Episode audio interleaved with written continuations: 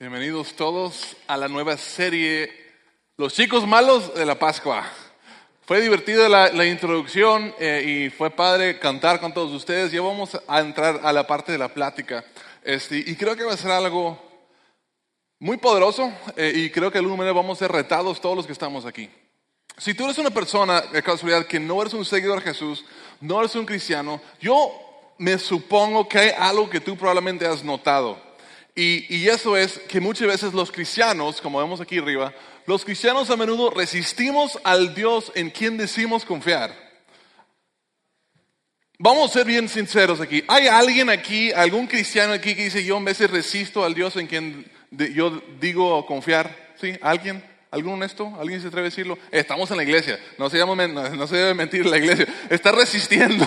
está resistiendo. O dice, estás, dice, Dios dice que debe ser algo. En veces, a lo que quiero decir con eso, que quizás no entendieron. En veces Dios dice que debemos hacer algunas cosas y nosotros ponemos pero. Como que eh, en esa área no. Me estoy enfrenando. Dios dice, dale para allá. O haz esto. Y tú dices, ah.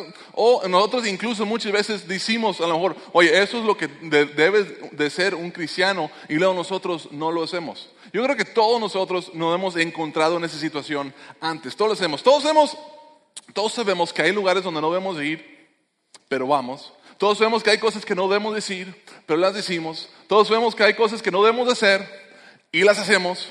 Y, y, y, también hay cosas que deberíamos estar haciendo que no estamos haciendo.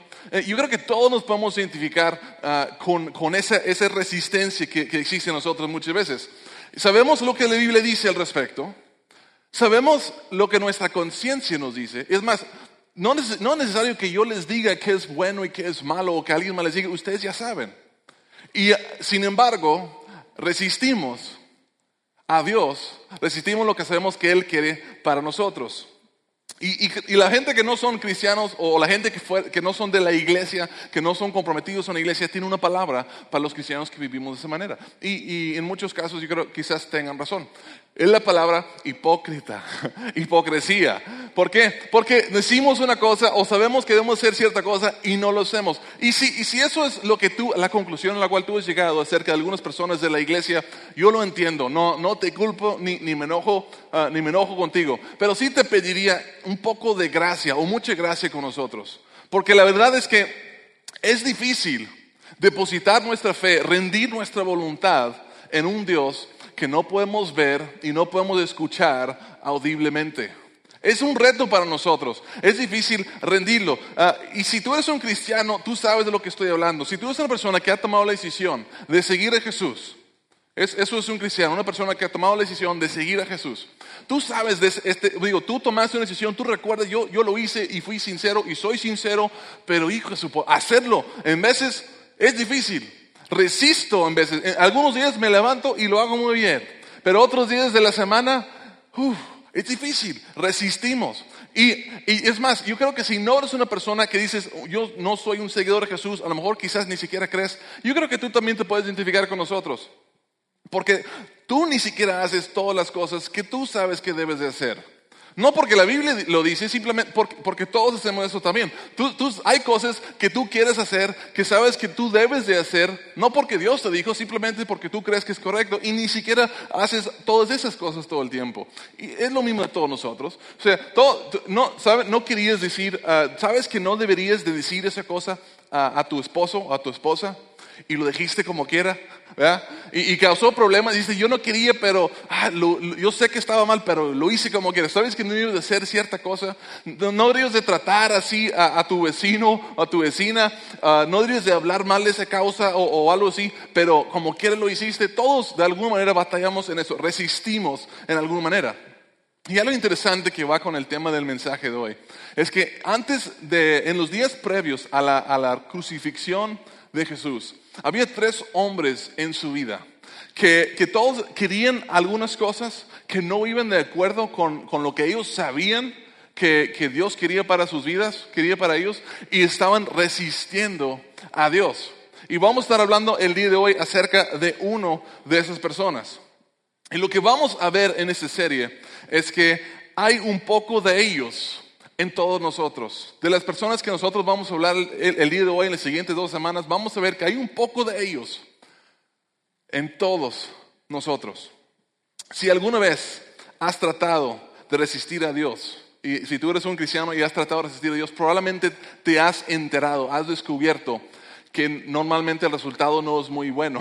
Y, si, tú eres un, si tú eres un seguidor de Jesús y lo has hecho, ya sabes esto. Sabes que, sabes que si, si resistes a Dios o no, pero si resistes a Dios, tu vida va a servir de ejemplo de qué es lo que sucede con una persona cuando resiste a Dios. O sea, la gente, tu, vida va a servir de ejemplo de, lo dañino que es y lo inútil que es incluso resistir a los planes de Dios.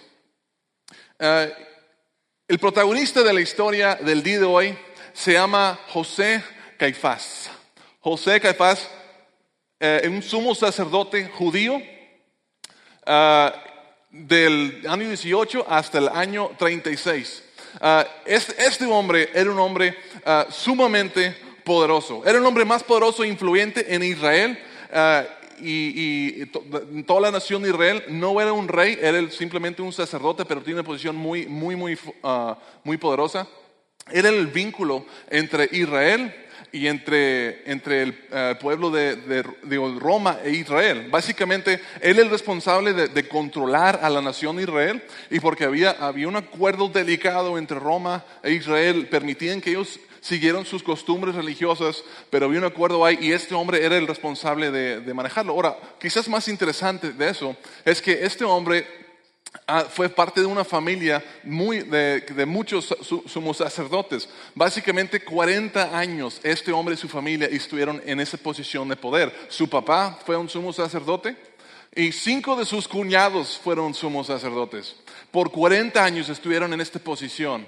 Y todavía más interesante que eso es que ellos eran sumamente ricos sumamente ricos, porque la ley de los israelitas, el judaísmo, tenía una ley que decía que todos los israelitas tenían que pagar un impuesto al templo. ¿A cuál templo? Al templo de Jerusalén, donde, donde se encontraban el sumo sacerdote, en el templo de Dios en, en Israel. Entonces, imagínate, millones y millones de israelitas, de judíos, en todas partes del mundo, obligatoriamente tenían que mandar el impuesto del templo todos los años, todos los años al templo. Y entraba un equivalente a miles y miles de millones de pesos.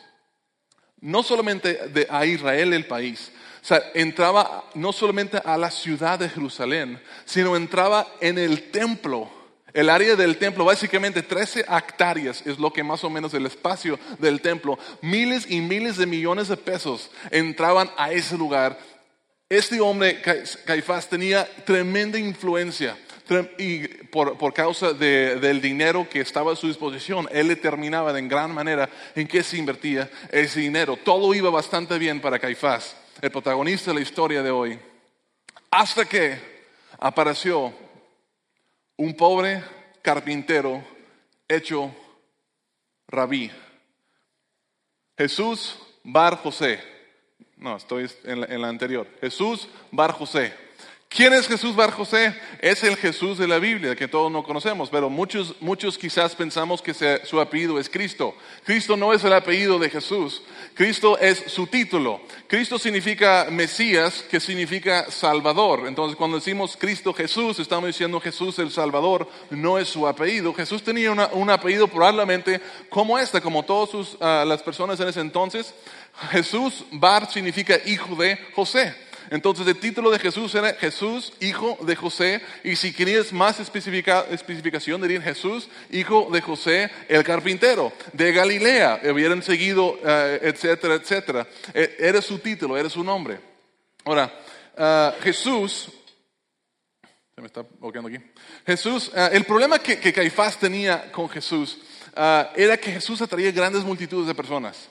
Donde iba Jesús iban muchísimas personas, cientos y en ocasiones miles de personas. Todos hemos escuchado de los cinco mil que alimentó, en otra ocasión de siete mil que alimentó, hacía milagros, hacía señales y las personas estaban asombrados y, cada vez eran más y más personas que lo seguían. Ahora, ¿cuál es el problema?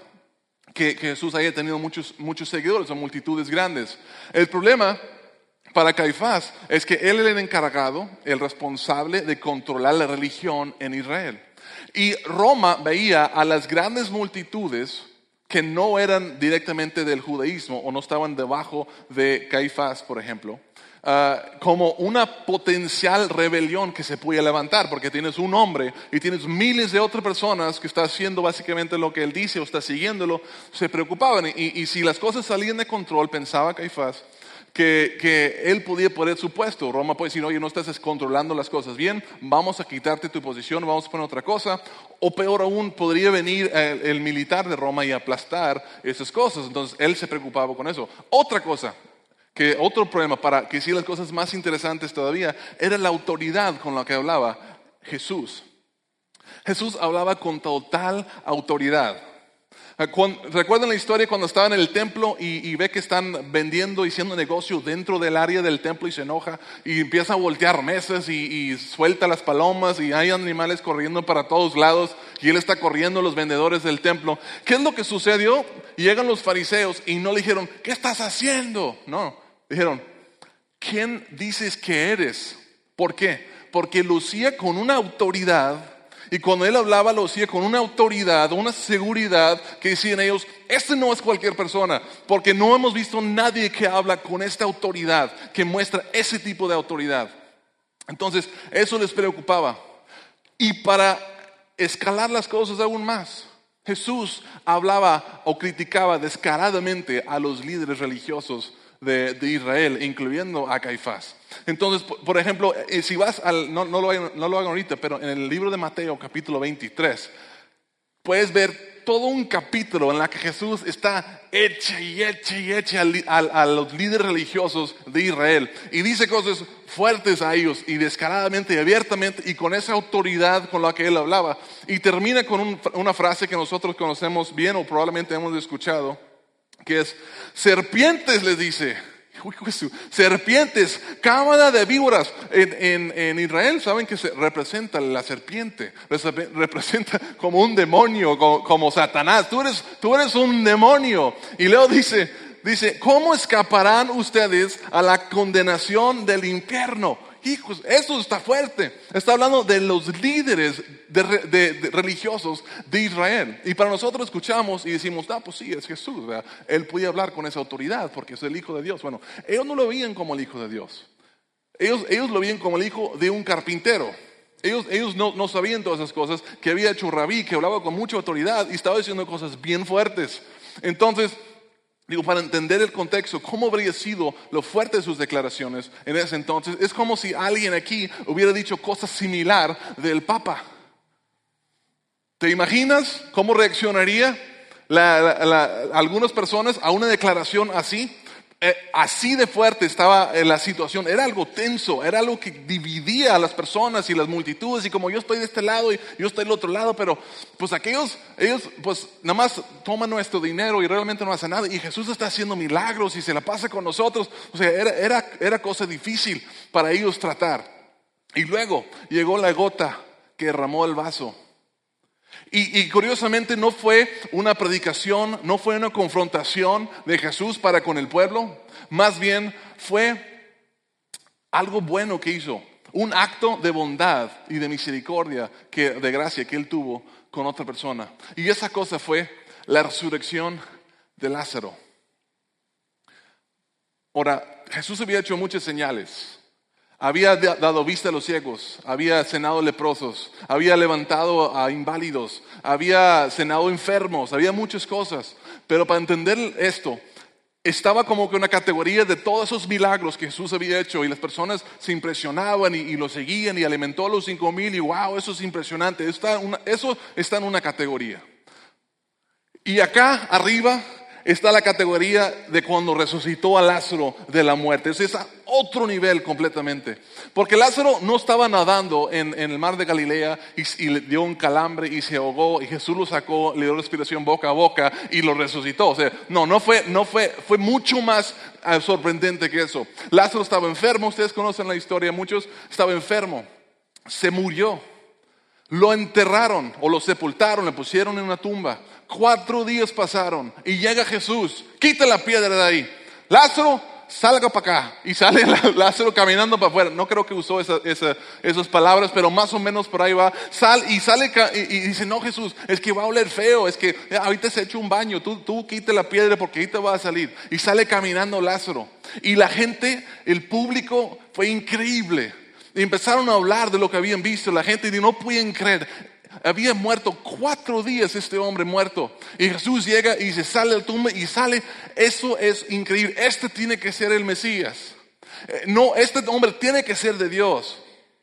Y el problema para, para el sumo sacerdote y todos los religiosos es que era evidente que el hombre que el pueblo estaba viendo como el hombre elegido de Dios o el Mesías estaba en contraste bastante de los líderes religiosos. Y eso era muy problemático para ellos.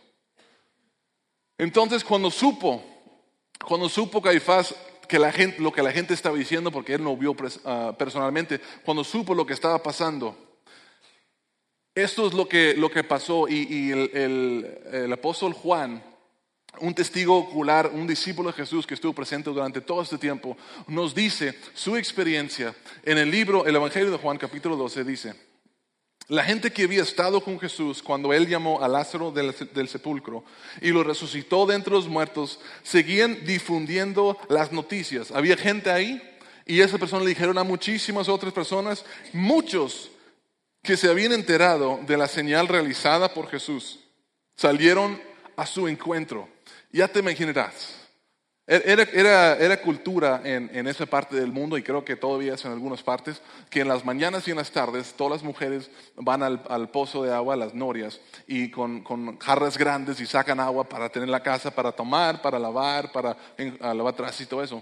Entonces, ¿te imaginas la plática que, el chisme, todo lo que daba cuando ahí en, la noria, en el pozo, todas las señoras, y no, había telenovelas, no había TV noticias de las revistas, no había, no nadie que más chismear. Un hombre había resucitado, un hombre que tenía cuatro días muerto. ¿Te imaginas de lo que estaban hablando?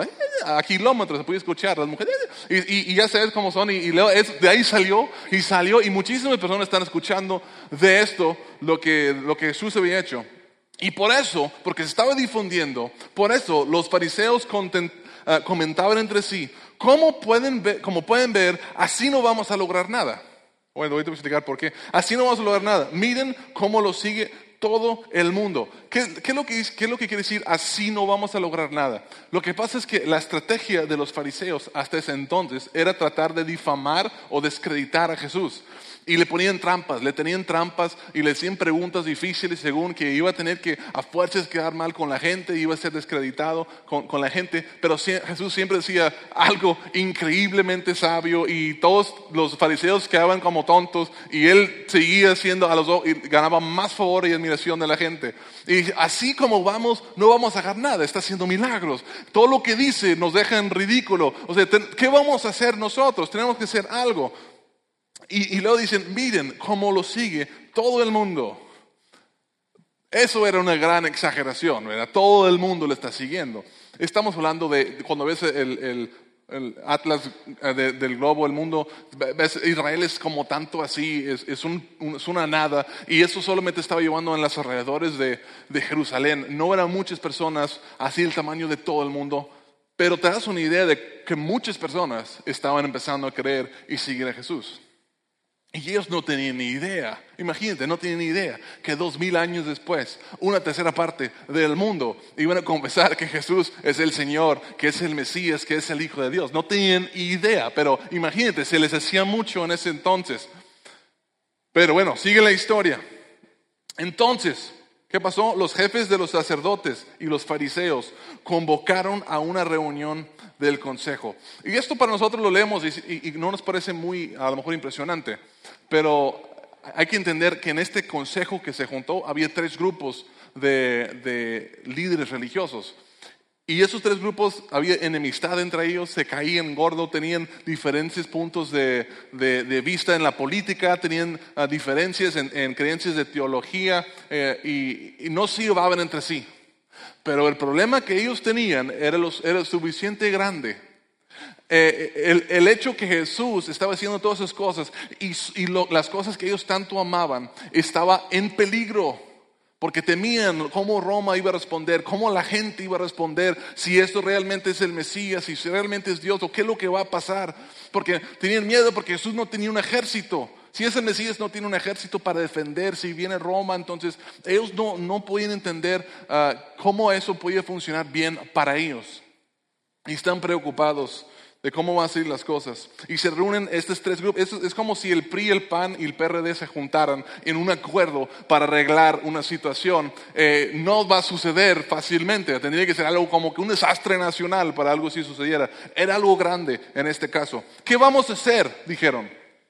Este hombre está haciendo muchas señales milagrosas. A lo cual yo diría, eh, eh, escucha, ¿qué acabas de decir? Está haciendo muchas señales milagrosas. Quizás deberías de considerar Mm, no sé, escucharlo y ponerle, hacerle ponerle atención a lo que está diciendo porque está haciendo millares, ah, señales milagrosas y ellos sabían eso, lo admitían, pero ellos no hicieron eso. Dicen, si lo dejamos seguir así, en lo cual yo digo, qué risa, si lo dejamos seguir así, como si ellos tuvieran poder para dejarlo o no dejar. Él está haciendo milagros, está levantando gente de la muerte. Ellos no pueden ni con su propia gente, ni con sus puestos de trabajo, no pueden ni recolectar los impuestos. Y, dicen, si nosotros lo dejamos seguir así, todos van a creer en Él. Y nosotros decimos, pues sí, pues eso es la idea, ¿no? Que todos crean en Él. Pero ellos no querían creer en Él. No querían creer en Él porque había algo que ellos querían, algo que ellos amaban, algo de la cual estaban tan aferrados. Y si ellos creían que Jesús era el Mesías, y al ver que su manera de ver las cosas y la de Jesús era tan diferentes, significaba que iban a perder esa cosa de lo cual estaban tan aferrados, tan, tan, estaban agarrando tan fuertemente que no querían soltar. ¿Qué temían? ¿Qué iba a suceder si Jesús es el Mesías? Entonces Él es el último sacerdote, sumo sacerdote necesario. Que él, el puesto de ellos ya no sería tan necesario porque Él se encargaría de, de, todas las responsabilidades que ellos tienen. Y obviamente si Él es el Mesías está directamente en contra de cómo ellos están haciendo las cosas. Entonces si Él llega y lo reconocen como el Mesías, ¿qué va a pasar? ¿Qué va a pasar? Ustedes todos para afuera. Yo ocupo, voy a rellenar los puestos de ustedes con otras personas. Y eso no lo pueden permitir. Temían perder todas las cosas que ellos más amaban. Sabían lo que necesitaban hacer. Sabían que era lo correcto y que era lo incorrecto. Pero no estaban dispuestos a pagar el precio de hacer lo correcto porque significaría soltar lo que ellos habían estado luchando todas sus vidas y todas sus horas y todos sus pensamientos para mantener y retener. Todos van a creer en Él, dicen. Vendrán los romanos y, perdón, y acabarán con nuestro lugar sagrado e incluso con nuestra nación. O sea, hacer lo correcto en el caso de ellos, están diciendo. Si nosotros hacemos lo correcto, vamos a perder todo lo que nos lo amamos, todo lo que es más importante para nosotros. Vamos a perder nuestro templo, van a acabar con nosotros, nos van a quitar de nuestros puestos y posiblemente perdamos nuestra nación. hacer lo correcto significa perder algo que tanto valoro y no quiero soltar. Hacer lo correcto nos va a costar y no querían pagar el precio que costaría hacer lo correcto. No es eso nuestra situación muchas veces. Porque sabemos que si seguir, seguimos a Jesús nos va a costar algo. Gracias. Sabemos que si seguimos a Jesús nos va a costar algo. Sabemos que, y tú sabes, que cada vez en, en el área que tú quieres de tu vida, que decides poner a Jesús en el centro y hacer todo lo que Él dice que debes hacer, sabes que te va a costar algo. Por eso muchos de nosotros, o tantos de los que estamos aquí, tantas personas, resistimos, o resistimos en el pasado, o seguimos resistiendo seguir a Jesús, porque sabes que te va a costar. Y quizás para ti, y yo, yo entiendo eso perfectamente antes de decir, porque yo también soy humano y, a mí también me cuesta. Y en veces yo resisto también. Así que yo entiendo. Si, si tú dices, Ay, es que sí, me siento mal y estoy, yo sé que resisto, yo entiendo, lo comprendo. Y quizás para ti lo que te cuesta tomar ese paso de que, bueno, lo que tú digas, yo voy a seguir, voy a hacer lo que yo sé que es correcto, Jesús, y yo te voy a seguir. Muchos de ustedes quizás o algunas personas no lo, no lo hacen simplemente porque les va a costar parte de su domingo. Porque saben que si, realmente empiezan a seguir a Jesús, este, que, como que el siguiente paso es comprometerte con su iglesia. Este, y, a mí me gusta tener todo el domingo la hora que yo quiera libre para hacer lo que, lo que yo quiera. Y si lo empiezo a seguir, pues a lo mejor me va a costar descanso. A lo mejor me va a costar algunas salidas. A lo mejor me va a costar jugar un deporte. Y, y, no sé si estoy dispuesto a pagar el precio de esas cosas. algunos quizás dicen, si sigo a Jesús, si fueron honestos, dicen, si yo tomo la decisión de Jesús, o, estoy resistiendo porque si lo hago, yo sé que me va, a pedir cambiar algunas cosas en mi vida que yo no quiero cambiar. Me va a pedir que yo sea más generoso con las personas, va a decir que sea más humilde, que sirva a otras personas. Ay, yo no quiero. No quiero porque, porque tengo toda la vida y tienes toda la vida quizás peleando, luchando por tener esas cosas. Y no quieres soltar tu tiempo, no quieres soltar esos, esas oportunidades que se te pueden pasar. me va a pedir que sea más íntegro. Y si soy más íntegro y sigo a Jesús, se me van a pasar algunas oportunidades para hacerme de dinero fácil. Y no quiero. Si, empiezo a seguir a Jesús, me va, me va a pedir que, que dé, me va a pedir que empiece a servir en la iglesia. Y yo no quiero esas cosas. No estoy dispuesto a pagar el costo de lo que cuesta. Jóvenes, algunos de ustedes están resistiendo seguir a Jesús, porque hay algunas áreas de tu vida que tú no quieres rendirle. Tú todavía quieres tener el control de esa área. A lo mejor dices tú, en esta área y esta área está bien, pero hay algunas áreas, y tú sabes cuáles son, en las cuales tú no quieres soltar. Y si empiezas a seguir a Jesús, te va a costar soltar esas cosas y no tener control de algunas de esas áreas que tú tanto quieres controlar en tu vida. Solteros, ustedes, muchos de ustedes quizás están resistiendo seguir a Jesús, porque si sigo a Jesús y realmente tomo ese paso, tengo que rendirle esa área de mi vida y a mí me gusta, me gusta poder vivir de esa manera, experimentar las cosas que estoy experimentando con las personas que yo quiero experimentarlas y pasarme, pasarme, pasarla bien con, con quien yo quiera y la manera que yo quiera.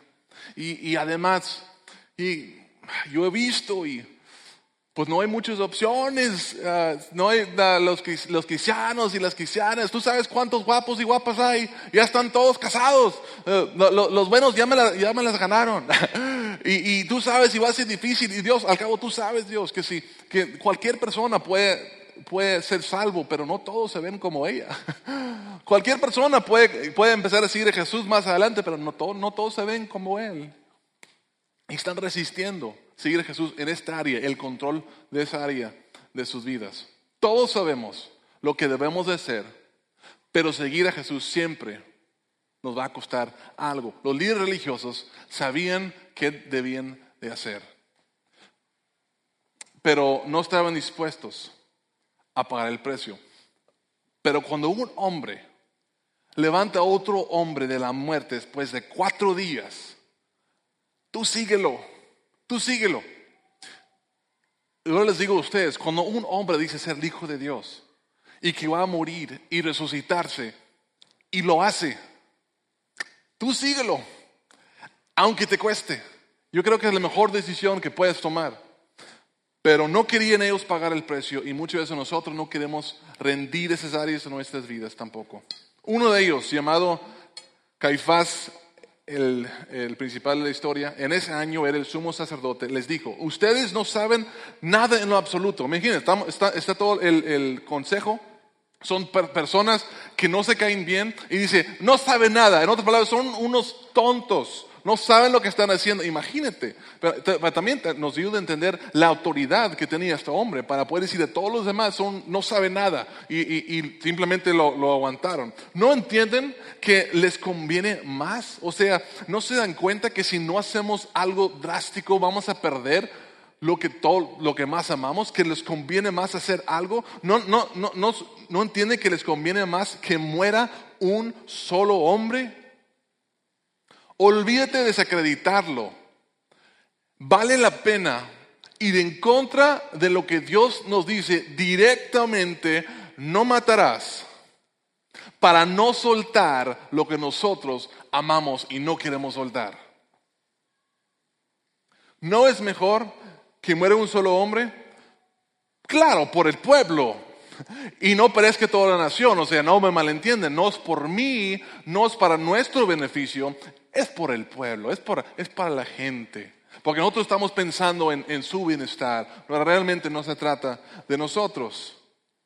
Ahora Juan está escribiendo esto, lo escribió ya años después de sucedió, ya había contado esta historia cientos, sino es que miles de veces a otras personas y, finalmente juntó los datos y, los apuntes que tenía probablemente y se sentó a, poner todo en una sola carta en, el Evangelio que conocemos como el Evangelio de Juan. Y pensando en todo lo que había visto ya, ya después y todo lo que había sucedido, seguramente le causó cierta, reflexionando en, en esas cosas, dijo lo siguiente.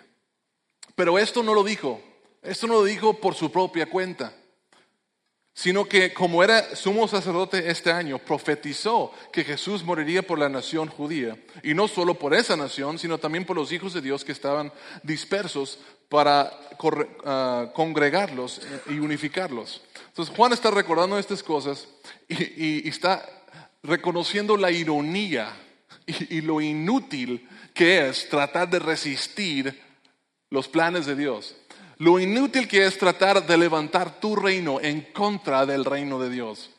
Porque estos hombres, fíjese, están tratando de ir en contra de Jesús, evitar que Él crezca en influencia. Y hicieron todo en su poder para acabar con su influencia y lo único que lograron hacer era hacer que creciera muchísimo en influencia. Terminaron haciendo exactamente lo que Dios tenía planeado. Es inútil resistir los planes de Dios. Si tú trates de resistir los planes de Dios, vas a llegar a ser parte de los planes de Dios, pero no del lado que tú quieres. Es, lo que estamos aprendiendo aquí. Querían acabar con la influencia y Jesús creció su influencia. Por eso al, principio hice, hice mención de que algún día, todas nuestras vidas, si nosotros resistimos a Dios, nuestras vidas simplemente van a servir como un ejemplo de lo inútil y lo dañino que es resistir los planes de Dios. Hay otra, la voluntad de Dios se va a hacer contigo o sin ti. La pregunta que yo quiero hacerte es, ¿realmente quieres resistir a Dios? ¿Realmente quieres ser tú quien está resistiendo a Dios? Al final del día se va a hacer su voluntad, pero tú tienes el privilegio hoy de escoger de qué lado quieres estar. Vas a resistir a los planes de Dios. Y vas a ser parte, el ejemplo a todos los demás que están viendo de lo que no debes de hacer. O te vas a unir al plan de Dios y beneficiar de ser lado del equipo ganador. Tú no fuiste creado para tu propia gloria. Fuiste creado para la gloria de Dios. Y de alguna forma tu vida le va a dar gloria a Dios. Ya sea como alguien voluntariamente que, siguió a Jesús o alguien que Dios usó como un ejemplo. Ah, hay otra perspectiva que quiero dar. Ahorita andan bien populares las películas de superhéroes. ¿A alguien le gustan las películas de superhéroes? Yo soy un, gran niño en ese aspecto. Me gustan las películas de superhéroes. Ah, y saben que si, si no fuera por los villanos, no habría héroes. ¿Han pensado en eso? Si no fuera por los villanos, no habrían héroes. Pero siempre es mejor estar del lado del héroe que del lado del villano, la verdad. O sea, qué bueno que existen los villanos porque fueron aburridas las películas, ¿verdad? Pero en este caso, de alguna manera, las personas que resisten a Dios toman el papel del villano en el plan de Dios para el mundo. Y lo único que van a lograr hacer es hacer que la gloria de Dios al final, cuando Él gana, sea aún más increíble. Y toda la gente va a decir, mira, contra todas esas personas y en contra de todas las personas que no quisieron y que resistieron, Él como quiere salió triunfante. Y, y va a ser más su gloria todavía al final. Yo no sé ustedes, pero hablando en ese términos, yo prefiero ser el Robin de Batman, que no es el protagonista, simplemente es un ayudante. Prefiero ser el Robin de Batman que el Guasón, porque el Guasón va a perder al final si conocen las películas de Batman. Yo prefiero ser un ayudante del lado del equipo de Dios que estar en contra de Él. Y que Él se lleve toda la gloria, aunque yo no me lleve toda la gloria, pero Él se la lleve, pero el perdido voy a estar del equipo que gana. Y, voy, y aparte, Él ve por mí y busque lo que es mejor para mí. Así que desde ese día convinieron en quitarle la vida. Díganme conmigo, quitarle la vida. Quitarle la vida. Juan está escribiendo esto, probablemente diciendo, pensaban que le podían quitar la vida a Jesús. Sobreestimaron muchísimo su poder. De hecho, veamos lo que Jesús dijo un capítulo antes. Dijo, por eso me ama mi Padre, porque entrego mi vida para volverla a recibir. Nadie me la arrebata, sino que yo la entrego por mi propia voluntad. Tengo autoridad para entregarla y tengo también autoridad para volverla a recibir. Seguramente, seguramente ah, muchas veces Dios está escuchando lo que nosotros estamos haciendo o, escuchó los planes de los fariseos y dice, ay, estos piensen que pueden contra mí. Piensen que, van a hacer con la suya y que van a hacer lo que ellos quieren hacer. Padres, ¿cuántos de ustedes de una vez han escuchado a sus hijos, quizás a los 9, 8, 10 años, platicándote de todo lo que van a hacer con su vida y, el tamaño de su casa y lo exitosa que van a ser como actores de cine y, el equipo de fútbol con quien van a jugar y, lo fácil que, lo pintan, todos lo sus logros y, tú estás como que... y no dices nada. Y dices, mi hijo, mi hija, no sabes nada, estás, estás chiquita. Está chiquito, todavía, todavía no sabes.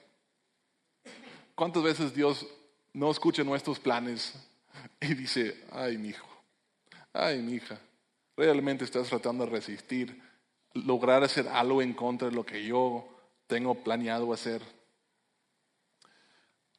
Nosotros no podemos ni con la suegra y pensamos que podemos con Dios. qué risa y qué triste, pero qué risa. Caifás quería. ya están hablando de la suegra, ya empezaron los chistes de la suegra. Caifás procuró salir con la suya y lo hizo. ¿Lo logró? Pero como él, él no tenía la autoridad dado por Roma para matar a nadie, él tenía que convencer a Roma que Jesús era una amenaza para Roma. Y como Jesús había dicho que él, él era rey, pues él aprovechó de eso y logró convencer a las autoridades de Roma a que lo crucificaran y lo mataran. Y tuvo su victoria. Se hizo lo que él quería, pudo guardar y, mantener las cosas que él quería. Luchó mucho, le costó, pero al fin había ganado. Y le duró el gusto todo el viernes por la tarde. Y toditito el sábado. Pero el domingo en la mañana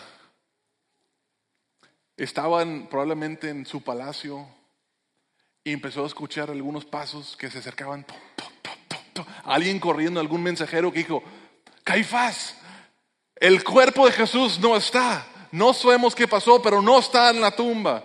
Y pasan un día, dos días y, y a escuchar los rumores de que algunas personas lo habían visto en una parte de Jesús y que habían comido con Jesús en otra parte y que otros habían tocado su cuerpo y sus heridas y dijeron, y, y, Caifás cayó en cuenta que, ¿sabes qué? No puedes, o sea, no, él está vivo. Y, y, algunos, solo unas semanas después, los discípulos salieron y predicaron y empezaron a decirle a toda la gente, ustedes, ustedes lo mataron, nosotros, eh, Dios lo levantó, nosotros lo hemos visto, así que arrepiéntense.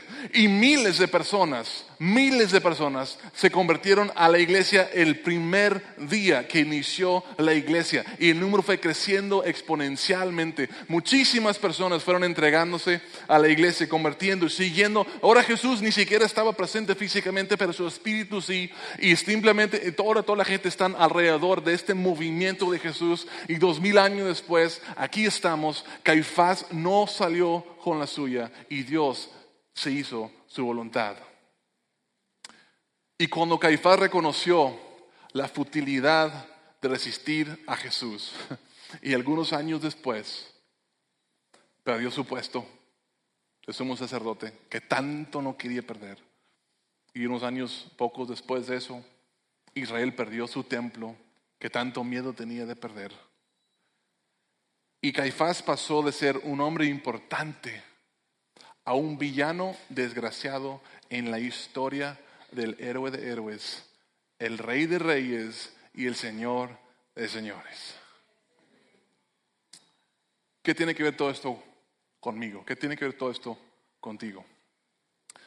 Hay un pequeño Caifás en todos nosotros. Preservar a todo costo. Dios, esto es lo que yo quiero. Y si no me vas a ayudar, entonces te me vas. Porque yo tengo esto y yo voy a luchar por eso y tú no, ni nadie me va a detener. Nunca nos atreveríamos a decir eso en voz alta.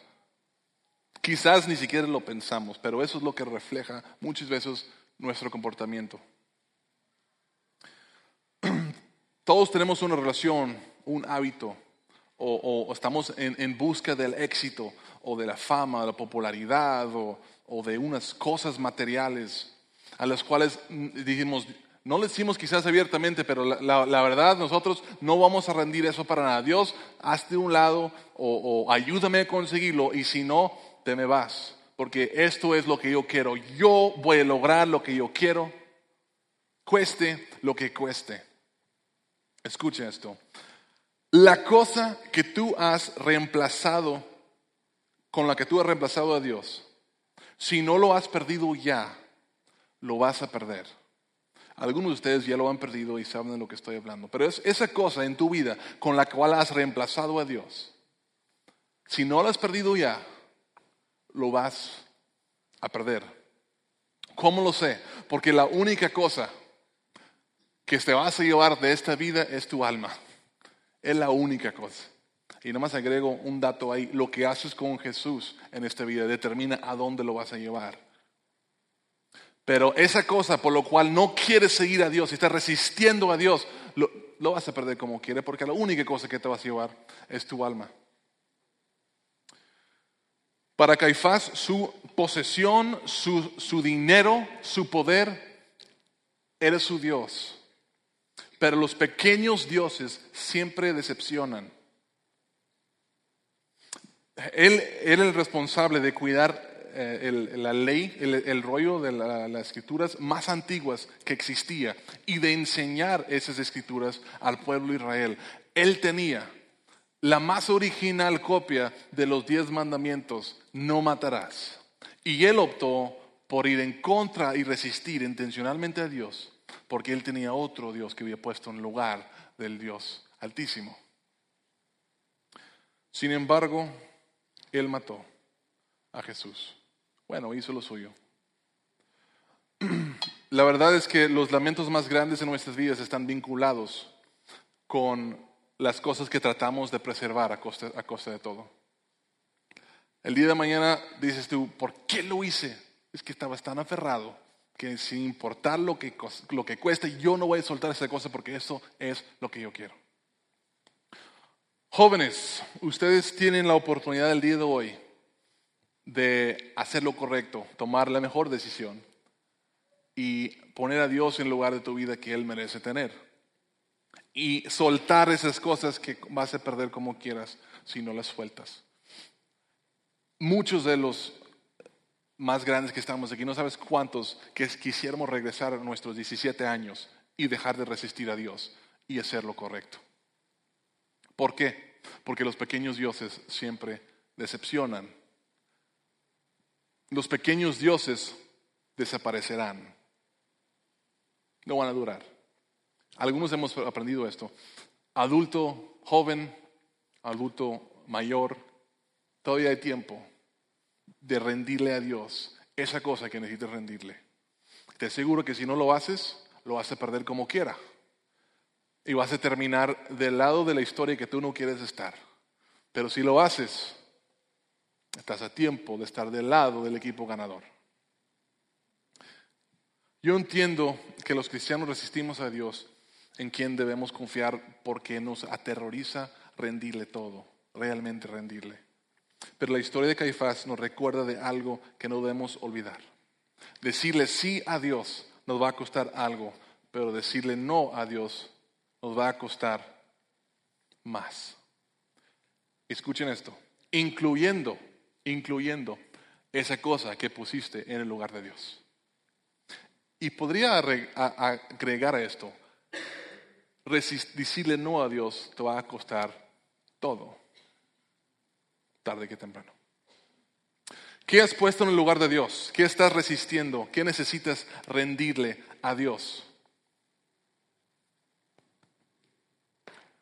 Hemos visto el ejemplo de Caifás y eso es ah, lo que no debemos de hacer. Es uno de los chicos malos de la Pascua. Aprendamos de su ejemplo y rindámosle a Dios lo que Él necesita. Permíteme orar por ustedes.